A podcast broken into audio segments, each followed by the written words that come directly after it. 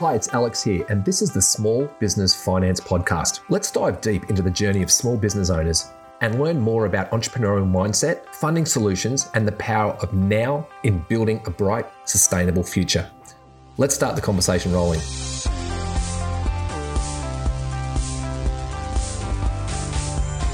Hi, it's Alex again here from the Small Business Finance Podcast. And today we've got Michael Devlin from More Estate Agents. Thanks for joining us, Michael. Good to be here with you, Alex. Michael, um, love you to tell the audience a little bit about yourself and a little bit about your industry and uh, why did you get into the industry? Uh, look, around just before 2011, when the floods hit Queensland, I used to have a furniture business where I had a couple of factories and uh, about um, 50 staff and five retail shops. Uh, and after the floods, the business went into liquidation. We lost everything, so pretty much done a smaller version for a little bit. And then I had enough. It just pretty much broke me. So I decided to get into something different. And that's when I decided to get into real estate.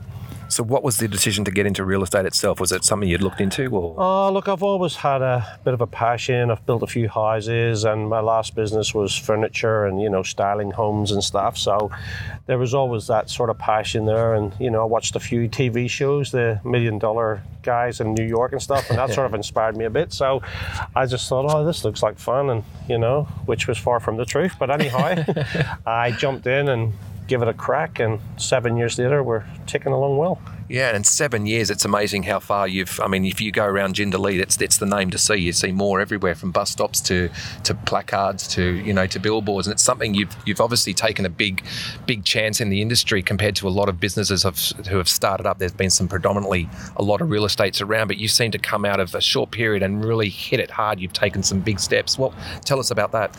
I think the key thing is that I guess when your back's against the wall, when I started the actual business, so I was in real estate for two years. First year was at um, Place Real Estate, second one was Brisbane Real Estate. Then I went out on my own, and when I went out on my own, all I had was $20,000 to my name. That was it. I pretty much wow. drove Uber and I got some money from the income of my small business that I sort of sold off, so I got a bit of income coming in from that. Um, but the reality is, I was driving Uber pretty much every day of the week, and uh, yeah, started off with 20 grand, and a friend actually lent me the um, the bond, which was about six grand for my office. And so the first listing I got, I had to sell it or else I'd have been pretty much screwed. But when your back's against the wall, that's when you perform the best, and that's what happened. And it just took off from there. That's awesome. And you obviously took some, like it is, it's, it's, it's like you said, the key word there was back against the wall. You've taken some, you know, some big risks, and that's what you see a lot of people aren't prepared to do is just stick your neck out and, and go, hey, this is what I. Well, you just got to back yourself. I mean, a lot of the places that I worked for said I wouldn't last two months because I had no money and no experience really, and wasn't really doing big numbers back then. Um, but I guess the difference was I was my own boss and I could do what I wanted to do and do things the way I wanted to do it. And that was a massive advantage than being told what to do and restrictions and stuff. So I guess that helped me um, get things moving. And I guess too, when you tell people your story, they sort of get a bit of a, you know, they want to help you out a bit. Yeah, absolutely. You know? So I think the that community supports you. Yeah, so that was good at the start, and yeah, so it was pretty good. What was the biggest challenge you found when early on? I know you said obviously there's always a, a you know a financial factor, but also you know you, you, it was you had nothing to lose. So what was the biggest challenge you found that oh, kicked off? Look, I think the key thing was just trying to get my name out there. That was. Um, the key thing. I went to a few um, seminars and coaches and bits and pieces, and look, it was to be fair, it was a lot of crap. There was a lot of stuff going on in those things, but you only have to get one bit of gold to make a difference, and that's what I done. I found some gold nuggets with what they were.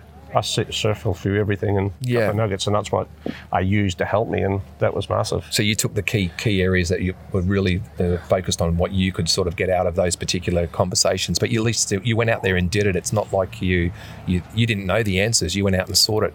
Oh, look, then... I guess uh, the whole thing is you can sit and listen to all this stuff and do your high fives and jump up on your chair, but if you go back to the office and sit and have a cup of tea and you know don't do much, that's not worth it. You've got to actually put stuff into action.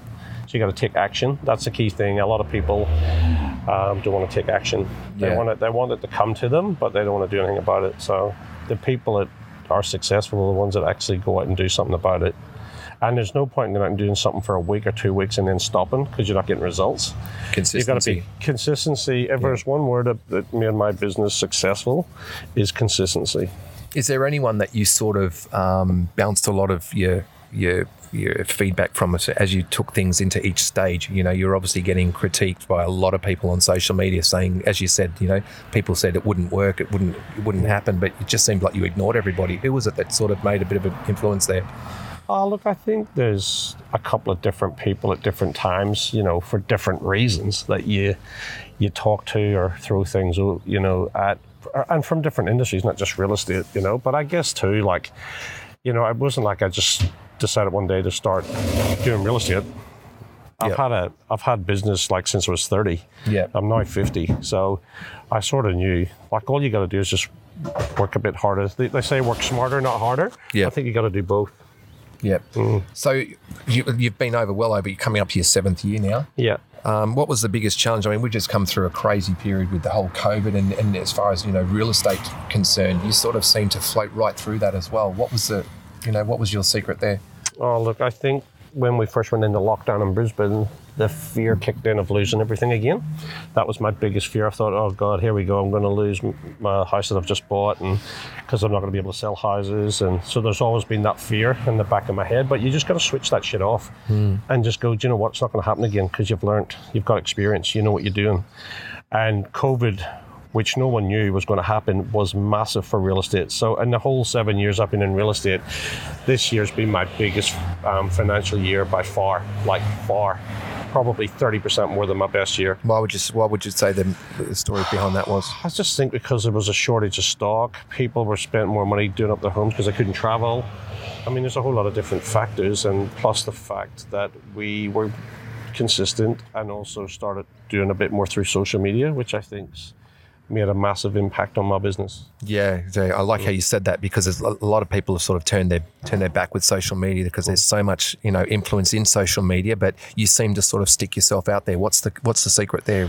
I think you just listen to the the clients in my industry. You've got buyers and you've got sellers, and sometimes what works for the buyer doesn't work for the seller, and vice versa. But if you can create a platform that works for both of them and it makes them both happy, then it's a win-win situation. So we created a Facebook group, which is called the 474 Pre-Home Buyers and Sellers Group, and basically the reason why it works so well is because every time people went to open homes in this market, they're already under contract. So the buyers were getting frustrated.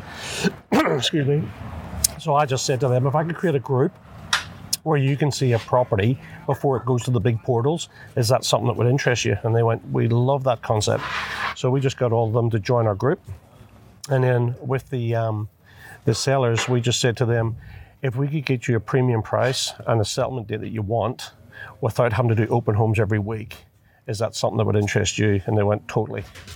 And so we just brought them both together. So now when we list a property, we go in, do a video, um, and we keep it raw. It's not like professional. It's on my phone. We Yeah. go in, do a video, talk about the property, stick it in the group, do a VIP opening a few days later, like on a Saturday, get the buyers through. And even if it doesn't sell, which nine times out of ten it is, but if it doesn't, it's great feedback for the sellers for price on what they like and what they don't like. So when they decide to go to the market, invest more money in the marketing, they know exactly what to do. So that's been a gold nugget for me, as well as everything else that we do. But that's worked really well. So you've used you've used the capture of the social media group with the 4074 bringing that group in, and like you said, there's both buyers and sellers. So you've already really pre-established that market and got that, you know, that community already well in tuned with the properties that you have. So it looks like more than likely, by the time they you don't even show them on your window, they've already sold. Yeah, like anything. We had one last week. We put it, um, signed them up on the Monday, done the video on the Wednesday, and it went under contract on Saturday.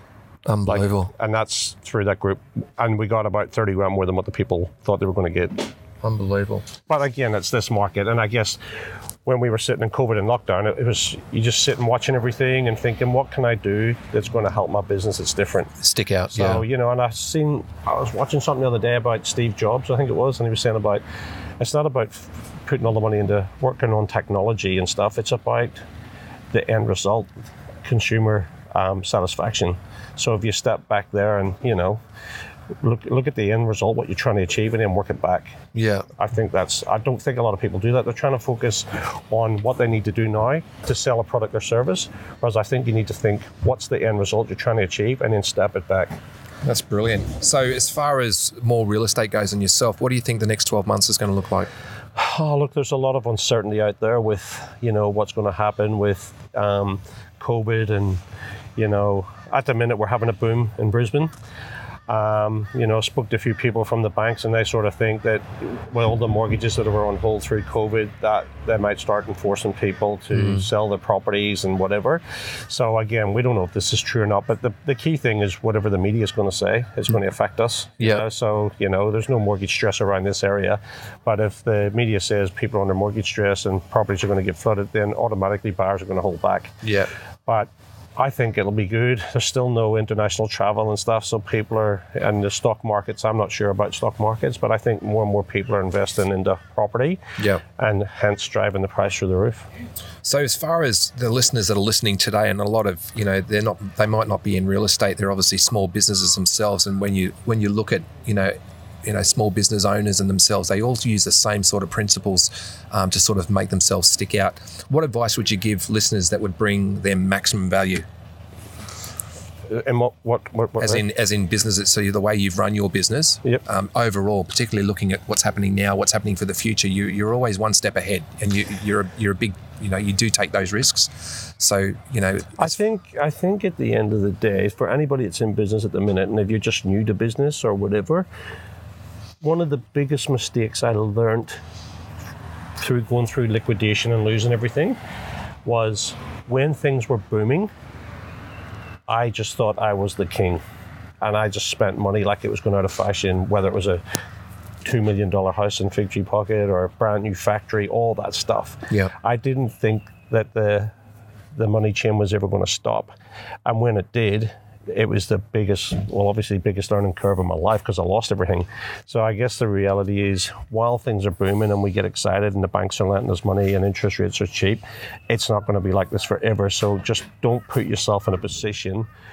Um, I guess I look at it if I didn't have any income for six months, would my life change?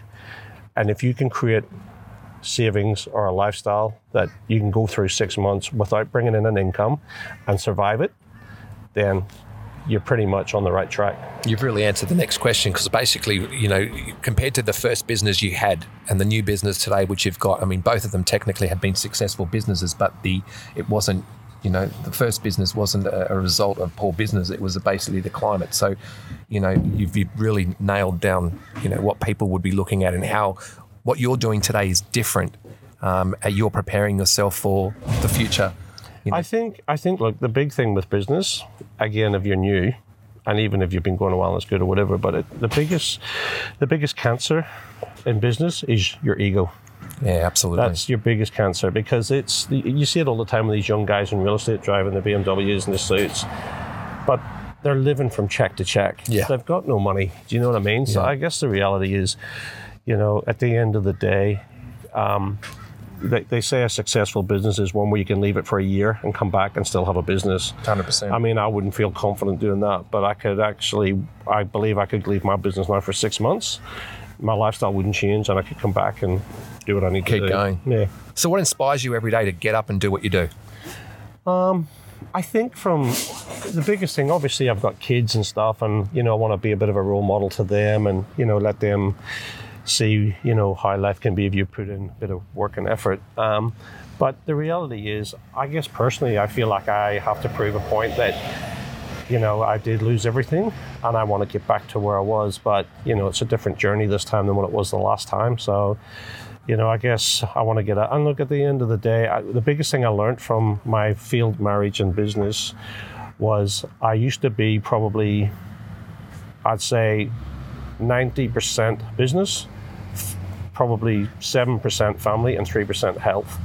So when I before I ran my business, I used to do kickboxing and all that sort of stuff, and I was pretty fit. Once I got into business, that was my new baby, and I basically spent all my time there. It affected my marriage and family mm. and my health because I was just sitting around in offices and eating crap and going out and fancy dinners and all that. So I think the biggest thing I've learned from that is I call it my 33 rule, where I do 33% work, 33% relationship or family, and 33% health. And I think you'll be more productive having all those things going compared to, you know, you, you don't want to be the richest guy in the graveyard. So. Yeah, absolutely. Keeping balance. Mm. Keeping balance. Michael, it's always exciting to uh, to have a chat with you, and I love watching you uh, over these years. It's been crazy, you know, seeing the success that's coming through, and it's always a pleasure to catch up with you. So thanks so much for joining us, and uh, really looking forward to seeing what the future brings. No worries. Thanks, Alan. Thanks, mate. And that's one awesome talk from someone on the ground of business. Are you in for more conversations like these? Join us next time, or better yet, subscribe to Small Business Finance Podcast and send me your questions and ideas and thoughts. Love to hear from you.